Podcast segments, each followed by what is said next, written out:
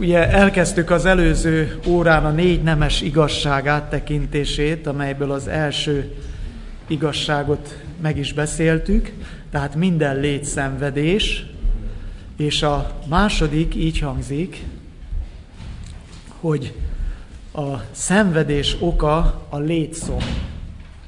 Tehát ez a második nemes igazság, hogy a szenvedés oka a létszomj, a létnek a szomjazása magyarul. Az ember azért szenved tehát, mert ragaszkodik az élethez, a léthez, ragaszkodik a, a boldogsághoz, vagyis legalábbis az általa elképzelt boldogság eszményhez. mindig elégedetlen, mindig többet akar, mint ami van, és mondom, mindezekhez az elképzeléseihez makacsul ragaszkodik.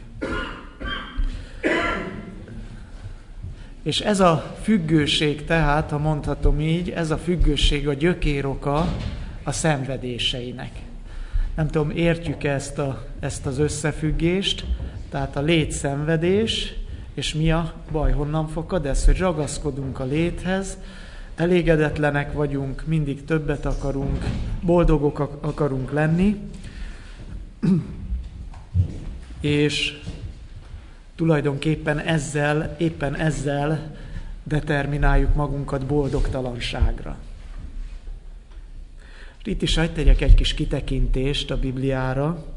Mit mondhatunk? Szívesen meghallgatnálok benneteket is, hogyha lenne időnk erről beszélgetni. Tehát, hogy mit mondhatunk, hogy ez, vagy, ez vajon bibliai, Bibliával összhangba levő elképzelés, vagy pedig nem, hogy, hogy a létszomj az oka minden szenvedésnek. De azt látom, hogy vaciláltok. É... Tessék? Na, én is ezen vagyok, hogy van ennek bibliai igazsága vagy tartalma, de így ez egy az egyben nem. Miért?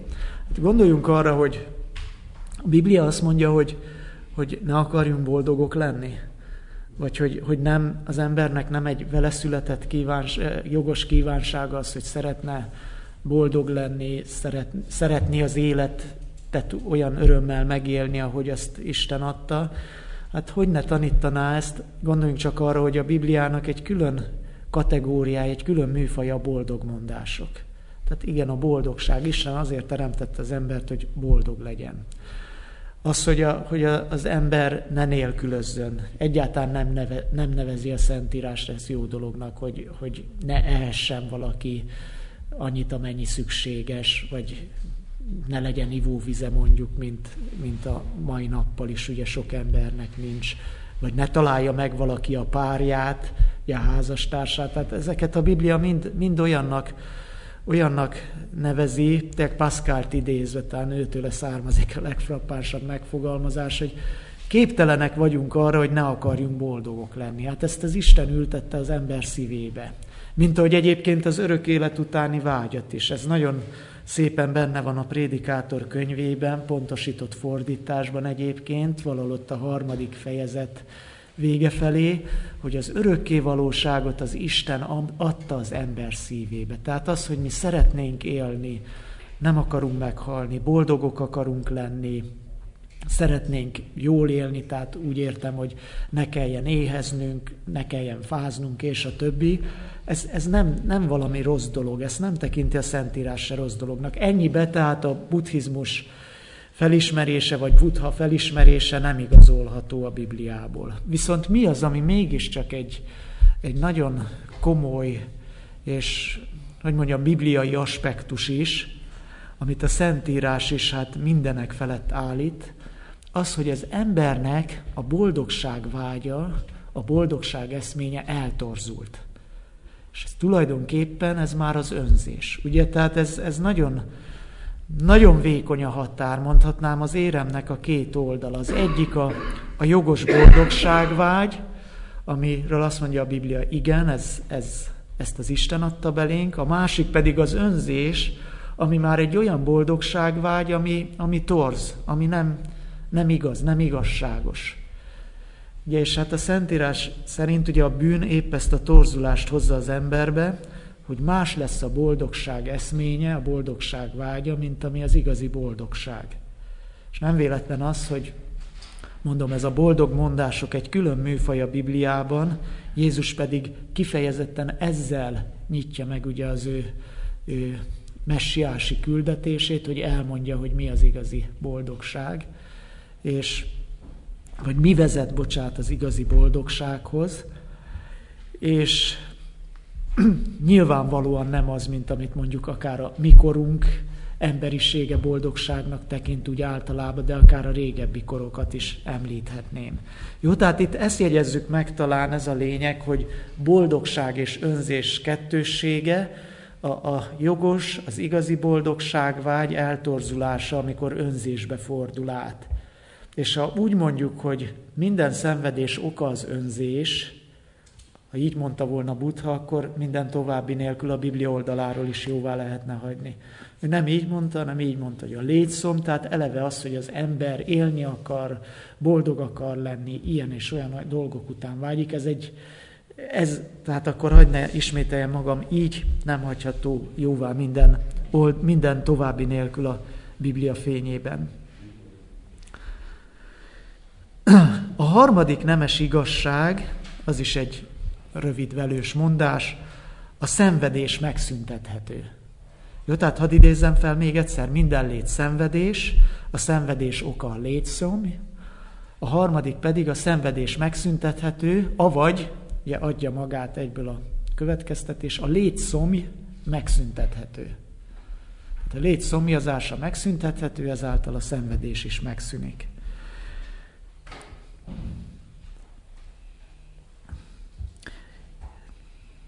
Az élet szenvedéssel teli, ezt idézem most a, a könyvünkből, az öt világvallásból, nem csak azért, mert az első perctől az utolsóig a legkülönfélébb fájdalmak kísérik, hanem különösen azért, mert múlandó, és mert a legboldogabb is ki van téve a betegségnek, a megöregedésnek és a halálnak. És most figyeljünk, a szenvedés csak akkor szűnhet meg, ha a vágy és a többi szenvedély amelyek az újra megtestesülést előidézik, maguk is megszűnnek. Tehát ugye itt egy többlet gondolat is megjelenik, az egész, ugye a, a létnek ezt a körforgását, az újra megtestesülések sorát, ez idézi elő, hogy az ember nem tud elszakadni a léttől, ezért kell újra és újra megszületnie, nem tudja elengedni. Jó, tehát a harmadik nemes igazság, a szenvedés megszüntethető, vagy a létszöm megszüntethető, és a negyedik nemes igazság, ez tulajdonképpen ennek a létszom megszüntetésnek a technikáját adja, és ez is egy rövid mondás, de ezt így jegyezzük meg, ez a nemes nyolcas út. Tehát a negyedik nemes igazság, az a nemes nyolcas út. Figyeljünk majd, hogy ne keverjük össze, jó? Tehát van a négy nemes igazság, és a nemes nyolcas út, ami a, ami a negyedik nemes igazságot, negyedik nemes igazság foglalja magába ezt a nemes nyolcas utat. Mondom azonnal, idézem, vagy olvasom, a helyes hit, a helyes gondolkodás, a helyes beszéd, helyes cselekvés, helyes élet, helyes igyekezet, helyes vizsgálódás, helyes elmélkedés. Tehát megint tömör mondások, és persze hát a kérdés nyitva van, hogy jó, jó, de mi a helyes? Hát ezeket részletezi majd Buddha tanítása. És mindez, az a lényeg, tehát, hogy mindezek alkalmazásával, tehát az ember mindezeket helyesen végzi, megszabadulhat a létszomtól, és ezáltal a szenvedéstől is. Most itt egy másik kitekintést hadd tegyek, mert egy, úgy vélem, hogy egy, egy nagyon sajátos párhuzam húzható ezzel a módszerrel, tehát a buddhizmus módszerével a nyugati civilizációban, vagy a nyugati gondolkodásban, tehát nyilván ott is megjelenik ennek egyfajta elképzelés, ez pedig a sztoicizmus. Nem tudom, hogy hallott erről valaki. A sztoicizmus ugye a az antik görögség körében jelenik meg, de a, a legnagyobb hatású, mondhatom a legnagyobb hatású ókori görög filozófiai irányzata mai napig él, nem csak hogy él, hanem nagyon sok ember nem is tud róla, hogy ő sztoikus tulajdonképpen, de akkor filozófia történetből a negyedik évfolyamon ez elő fog kerülni. Most csak annyit hadd mondjak róla, hogy a sztoicizmus is tulajdonképpen mit mond? Azt mondja, hogy boldog akar lenni az ember, hát ez adott ez a probléma. Hogy lehetek boldog, hogyha nem tudom a világot úgy átalakítani, meg a körülményeimet, ahogy szeretném? Hát úgy, hogy a saját igényeimet igazítom a körülményekhez. Ugye, tehát ez a, ez a logika, vagy ez a fordított logika. Értjük? Tehát a körülmények adottak, és most én azt között választhatok, hogy makacsul kitartok az én boldogság vágyam, boldogság eszményeim mellett, és akkor állandóan beleütközöm a kínai nagy falba, hogy ez nem fog menni, vagy pedig leadom az igényeimet, és hozzáigazítom a körülmények adta lehetőséghez. Tehát ezért látom én rokonnak a sztoát, a sztoicizmust és a buddhizmust, mert ott is erről van szó, hogy az a boldogság kulcsa, hogy ne akarjak úgy boldog lenni, ahogy akarok, kicsit olyan önmegerőszakolás jellege van a dolognak, hanem akarjam azt, ami van. Van egy nagyon szemléletes képük a sztoikusoknak erre, hogy az emberi élet az olyan, mint a szekérhez kötött kutyának az esete. Ugye ezek szerint szokás volt az ókori világban a kutyát a szekérhez kötni. Most a kutya ugye két dolgot tehet, vagy ellenáll, és akkor a szekér meg a ló, mint ugye egy nála sokkal erősebb valami, az maga után vonszolja, vagy pedig úgy fut, ahogy a szekér is megy, mint egy azt mondja, hogy úgy akarok pont futni, ahogy a szekér megy, és akkor milyen boldog vagyok, mert ugye laza a kötél, és és tehát éppen arra akartam én is menni, amerre a szekér ment, tehát tulajdonképpen a saját akaratom teljesül. Na értjük ezt? Tehát valami ilyen logika működik itt a, a sztoicizmusban, és mondom bizonyos szempontból a, a buddhizmusban is, lemondás, lemondás, megszabadulni a, a vágyaktól, eh, szenvedélyektől, boldogság vágytól, zárójelbe teszem hozzá, bibliai szempontból nem különböztetve meg a jogos boldogságvágyat az önzés, az önző vágyaktól.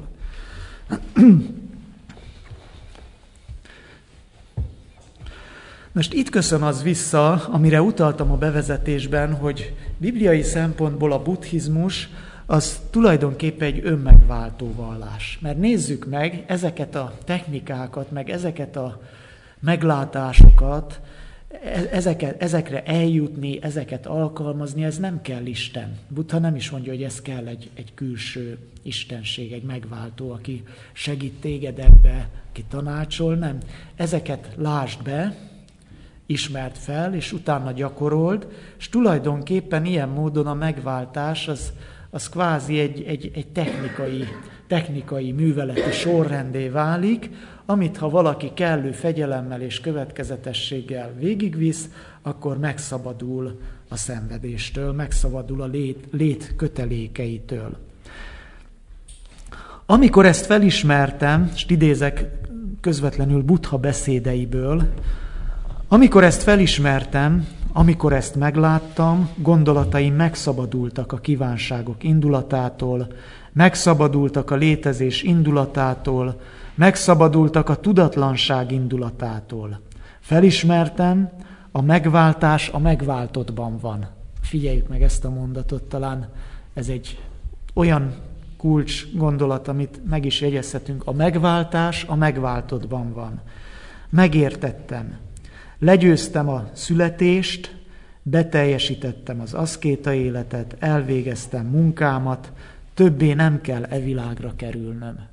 Tehát megtettem mindent, ahogy ez ki lett találva, és megszabadultam a léttől, megszabadultam a lét körforgásától, a karmának a kötöttségeitől. A szövegek egybehangzóan azt állítják, hogy érzékeink szigorú megfékezésével sikerült kijölnie magából minden vágyat, minden harag és gyűlöletérzést és minden elvakultságot. Ezt már egy nem, bocsánat, ez is magából a forrásból származik. Tehát nyilván egy kommentár mondja, de hogy, hogy minden gyűlöletérzetet sikerült ezzel a minden haragot, gyűlöletérzetet és vágyat sikerült ezzel kiölnie magából. Most itt megint egy kis bibliai kitekintés. Ez az egész önmegváltási elképzelés, és az, hogy az ember mássá teheti magát, mint ami alapvetően mássá, ez éles ellentétben áll a Biblia tanításával. Két alapvető igét szeretnék ezzel kapcsolatban idézni, ami talán etika tantárgyból is előkerült már, vagy nem tudom, etika ebben a fél évben van? Vagy a... Az egyik, Jeremiás könyve 13-23, ez így hangzik, elváltoztathatja-e bőrét a szerecsen, és a párduc a foltosságát. Ismerős? Na, hát akkor micsoda összecsengések vannak. Úgy ti is cselekedhettek jót, akik megszoktátok a gonoszt. Tehát ugye elég kategórikus kijelentés ez a Bibliából, az ember alapvetően nem tudja magát elváltoztatni, hogy a párduc sem a foltosságát, illetve a szerecsen a bőre színét sem. És a, a másik, tehát hogy akkor, akkor hogyan tekintsünk az emberi változásokra, hogy mond az emberi érdemekre, ez pedig Ézsaiás könyve 64. fejezetéből idézem, az ötödik verset. És mi minnyáján olyanok voltunk, mint a tisztátalan és mint a megfertőztetett ruha minden mi igazságaink. És elhervadtunk, mint a falom minnyájan, és álnokságaink, mint a szél hordtak el bennünket. És amilyen szempontból ezt ide vonatkoztatom, ez ez a kifejezés, hogy mint a megfertőztetett ruha minden mi igazságaink. Tehát mit, mit ért? Ugye ez egy gyönyörű költői kép.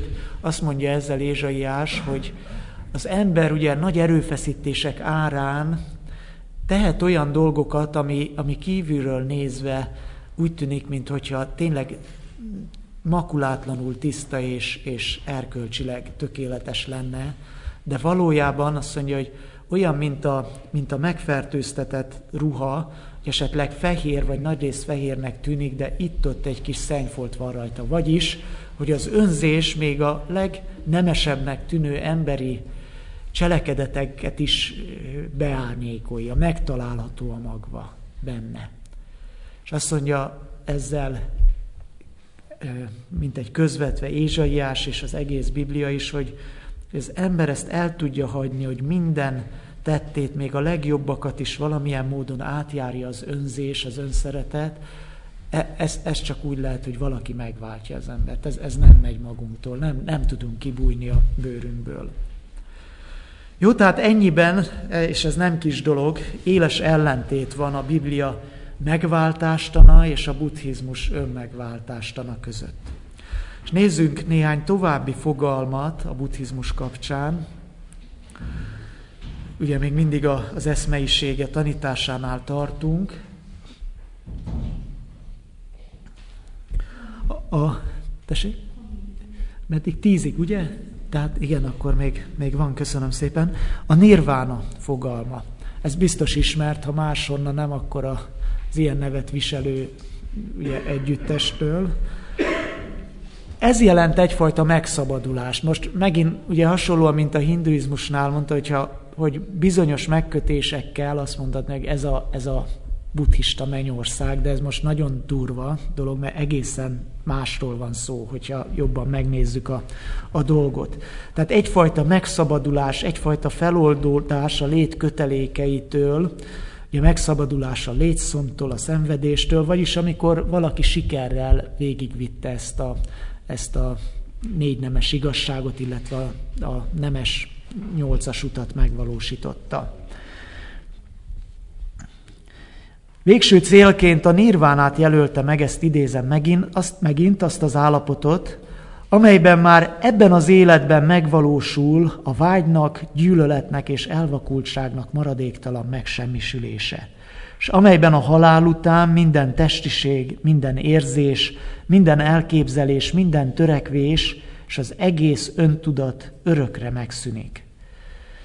A bölcs, aki megszabadítja magát a tévedésekből, körészőt irreális korlátoktól, már itt a földön a nirvánában érzi magát, és halála után azzá lesz, ami mindig is volt, a kifejezhetetlen és meghatározhatatlan ürességgé, amelynek minden egy voltában megszűnik a lét és nem lét minden különbsége. Ezt, ezt kommentár, tehát ezt az Öt világvallás című könyvből idézem, de nagyon jól összefoglalja. Tehát egyfelől látjuk azt, hogy, hogy itt is, tehát kifejezetten magasztos erkölcsiség szólal meg, amikor arról beszél, hogy megvalósul a, a gyűlöletnek, az elvakultságnak a megsemmisülése. Ez, ez nyilvánvalóan, hogy ezt csak igenelni lehet. De hozzáveszi a vágyat is, ugye mindenfajta vágyat ideért. Tehát itt erről beszéltünk, hogy a, ez a boldogság eszmények különbsége Biblia és buddhizmus között. De figyeljünk fel arra, hogy, hogy ugye az igazán markáns különbség csak ezután jön, hogy igen, aki ezt sikerrel véghez viszi, az hova jut? Ugye milyen idézőjelben, milyen fajta mennyországba? De egy olyan állapotba, ahol megszűnik létezni. Tehát, hogy olvastuk, ugye megszűnik minden érzés, minden elképzelés, minden törekvés, az egész öntudat örökre megszűnik. Megszűnik a lét és a nem lét minden különbsége, azaz ez a nem lét.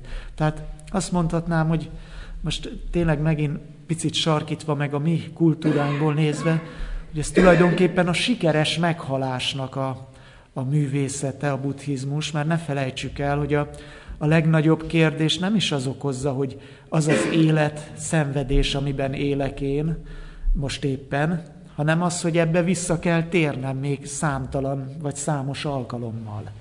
Tehát amikor sikerül ebből teljesen kilépni, azaz eljutni a nirvánába, eljutni a, ebbe a kvázi nem létbe, az öntudat és minden, ami, ami személyes, ami individuális, annak a megsemmisüléséhez, na ez a megszabadulás, ez, a, ez az eszmény. Egy másik kitekintést hagy tegyek itt, most nem a Biblia felé, hanem megint a, megint a, bocsánat, megint a nyugati gondolkodás felé. Azt kell mondjam, hogy hogy ez tulajdonképpen az emberi rációnak a csúcsa. Tehát amire az ember képes, következetes gondolkodással, az valóban ez. Ez erre eljutott Buddha, illetve eljutottak nyugati gondolkodók, jelesül a görögök, vagy Nietzsére hivatkozhatom, vagy éppen Salamonra, a prédikátor könyve szerzőjére, aki így ír a könyv negyedik fejezetének második versétől, hogy irigyeltem a meghaltakat, akik már meghaltak, de még inkább, így folytatja, hogy de mindenek felett azokat, akik meg sem születtek, és nem látták azt a gonosz dolgot, ami történik a nap alatt. És a görögök ugyanezt megfogalmazzák a saját mitológiájukban, filozófiájukban. Azért mondom, hogy az emberi rációnak ez a csúcsa, ahol el tud jutni, hogy sikeresen meghalni és így megszabadulni. Ugye több görög forrásba visszaköszön ez, hogy, hogy mi a legnagyobb jó, ami történet az emberrel. Például egy, egy öz, özvegyasszonynak egy istenség felajánlja, hogy teljesíti egy kívánságát, és azt kívánja, hogy a gyerekei legyenek a lehető legboldogabbak, mire fel a gyerekei azonnal meghalnak. Ugye, tehát elérték a tökéletes boldogságot. És Nietzsche ennek a, ennek a nagy kidolgozója, ugye 19. századi filozófusa, a, gyorsan akartam mondani, a tragédia nem jut eszembe a műve. Mindegy, lényeg az, hogy nagyon szépen kifejti tulajdonképpen ezt a gondolatmenetet, hogy hát a nem lét az, ahol az ember igazából megszabadul minden bajától. De hát amiért mondom ezt az egészet, hogy azért, azért tényleg nézzünk szembe ezzel, nem lesújtó, nem lesújtó, hogyha az emberi életnek ez a perspektívája, hogy a, a halál ugye, ahogy Jobb könyvében olvassuk, hogy egyetlen reménység az, hogy az élet kilehellése, a meghalás. Hát a Biblia ennél úgy vélem egy összehasonlíthatatlanul magasabb rendű ígéretet tesz, amikor azt mondja, hogy létezik, vagy lesz majd egy olyan ország, ahol nem lesz fájdalom, nem lesz kiáltás, nem lesz könyhullatás, nem lesz szomorúság, és örök élet, örök életet élnek azok, akik ott fognak élni. Amiért, tehát ezt mindezt mondom most pusztán az, hogy lássuk ezt az óriási szakadékot a buddhizmusnak a végső eszménye és a Bibliának a, az eszménye között. Egy másik kifejezést is szeretnék mondani, ez a parinirvána, vagy parinirvána. Ez a teljes nirvána, ez a felszabadultságnak a teljes állapota, ami csak a halál után érhető el. Tehát ugye emlékszünk talán az egyik idézetben, vissza is köszönt, hogy a nirvána az, az akik nagyon sikeresen, nagyon fegyelmezetten végzik ezt a, ezt a nemes nyolcas út, illetve nemes négyes igazság által előírt menetrendet, azok már ebben az életben, mint egy a nirvánában érezhetik magukat, azaz megszabadulhatnak minden vágytól, minden kötöttségtől. Mondom, ehhez képest a pari nirvána annyival több, hogy ez már a teljes felszabadulás, ami csak a halál után érhető el. Mm. Azok számára, akik a, a megvilágosodás útján járnak, ez a, ők, tehát akik elérték ezt a pari nirvánát, ők, ők a, bocsánat, nem a pari nirvánát, a, nirvánát, tehát akik ebben az életben eljutottak erre a kvázi megszabadult állapotra, ők a bódiszattvák. Jó, tehát ez is egy fogalom, amit, amit jegyezzünk meg. Bód, bóti felírjam? Hopp, nincs tábla. Akkor betűzöm, jó? Tehát bód, hi, szat, két tével, va. va. Tehát olyan kérdés képzelhető el a vizsgán, hogy tehát olyan, olyan biztos, hogy lesz, hogy én felsorolok ilyen kifejezéseket, és akkor pár szóval le kell írni, hogy mit jelent. Például mit, mit jelent, hogy nirvána, nem, nem is lesz sok hely hagyva, hogy tényleg ne, hogyha szerepel ebben a fogalom értésben, fogalom értésre vonatkozó kérdésben, és akkor ott fordulhat elő ez a bódiszatva is, és akkor annyi, hogy, hogy a, mit tudom én, a buddhizmus szerint a már ebben az életben elérhető, megszabadult állapot. Jó? Tehát ennyi, ennyiben kell ezt megjegyezni.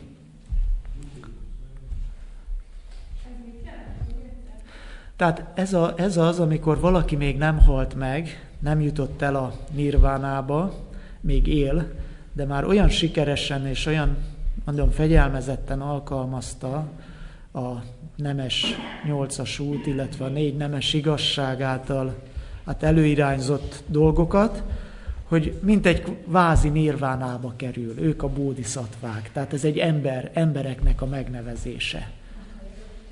Butha jelölt, köszönöm szépen, igen, igen. Tehát elő, előbutha, vagy butha jelölt, igen, igen. És nézzük ezek után a hátralévő időben még a buddhizmus erkölcsi tanítását, ez nagyon-nagyon fontos, és itt szeretném újra hangsúlyozni, hogy magasrendű eszmék köszönnek vissza a szeretetről, például Buddha is beszél az ellenség szeretetéről, amit ugye a Biblia is a legmagasabb rendű szeretetnek nevez. Megint idézek most, most a közvetlen, tehát a, a buddha beszédeiből, a közvetlen forrásunkból. Például ilyet találunk, ez a, ez a híres fűrész tanítás, vagy példázat, majd látjuk, hogy honnan kapja a nevét, ez a fűrész hogy kerül bele.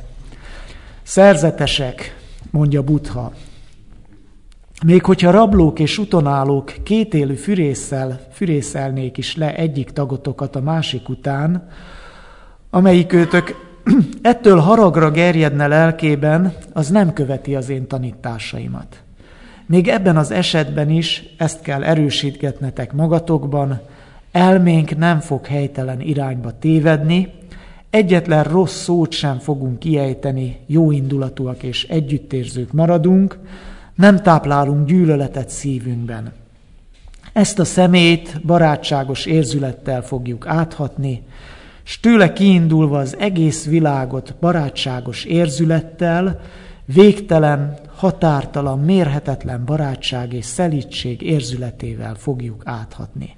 Ezt kell erősítgetnetek magatokban, szerzetesek.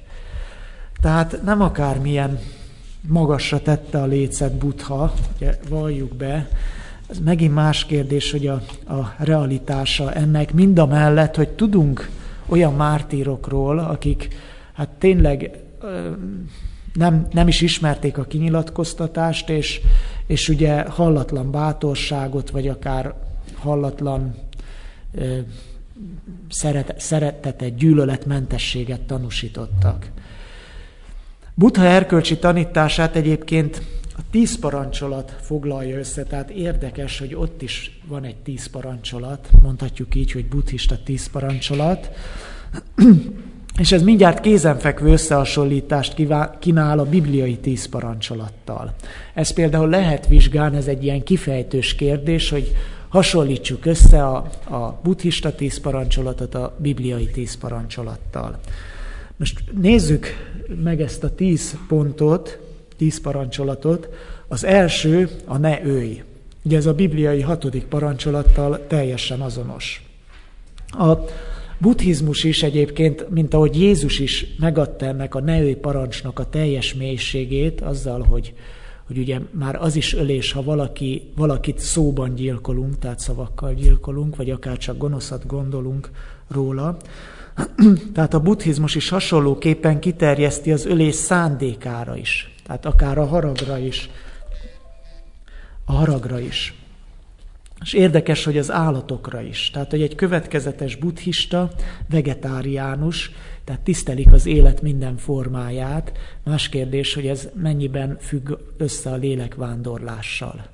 Tehát most csúnyán szólva, hogy nem valamelyik rokonat, rokonomat eszeme most meg, amikor értjük, ugye, de, de mindemellett, tehát magas rend, nagyon magas rendi gondolat, és hadd emlékeztessek arra, hogy a bibliai teremtés leírás szerint kezdetben Isten sem adta eledelül az állatokat, tehát a növényeket, zöldségeket, gabonát, gyümölcsöt, ugye ilyeneket adott, és ez csak az özönvíz után jön be, hogy, hogy az állatokat, legalábbis a tiszta állatokat megengedi az elfogyasztásukat.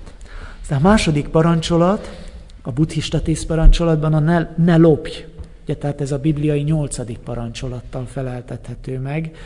Ez a buddhizmusban azzal is kiegészül még, hogy nem csak, hogy ne lopj, de adakoz a szerzeteseknek.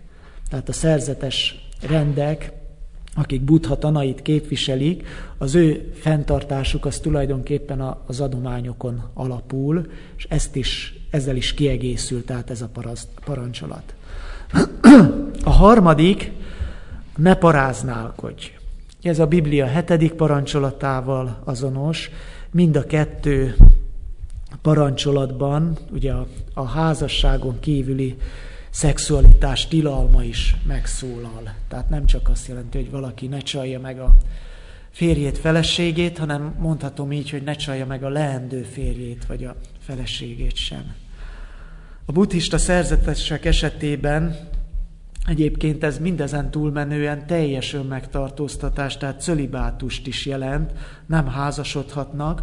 Ugye itt viszont a katolicizmussal látunk egy analógiát, egy párhuzamot a katolikus papoknál is cölibátus van.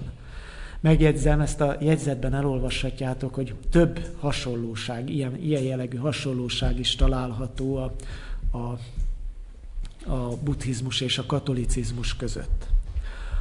Aztán a negyedik, a ne hazudj. Ez a bibliai kilencedik parancsolattal azonos tehát, ugye a beszéd fegyelme. A buddhista parancsolat azt is magában foglalja, hogy a szerzetesek bizonyos időszakokban némaságot is fogadtak, tehát némasági fogadalmat is jelentett, itt megint egy hasonlóság a katolicizmussal. És az ötödik következik, ahonnan már eltér, tehát ahol már nincs megfeleltetés a bibliai tíz parancsolattal. Az ötödik parancsolat így hangzik, ne részegeskedj. Tehát ilyet nem találunk már ugye a ne részegeskedj.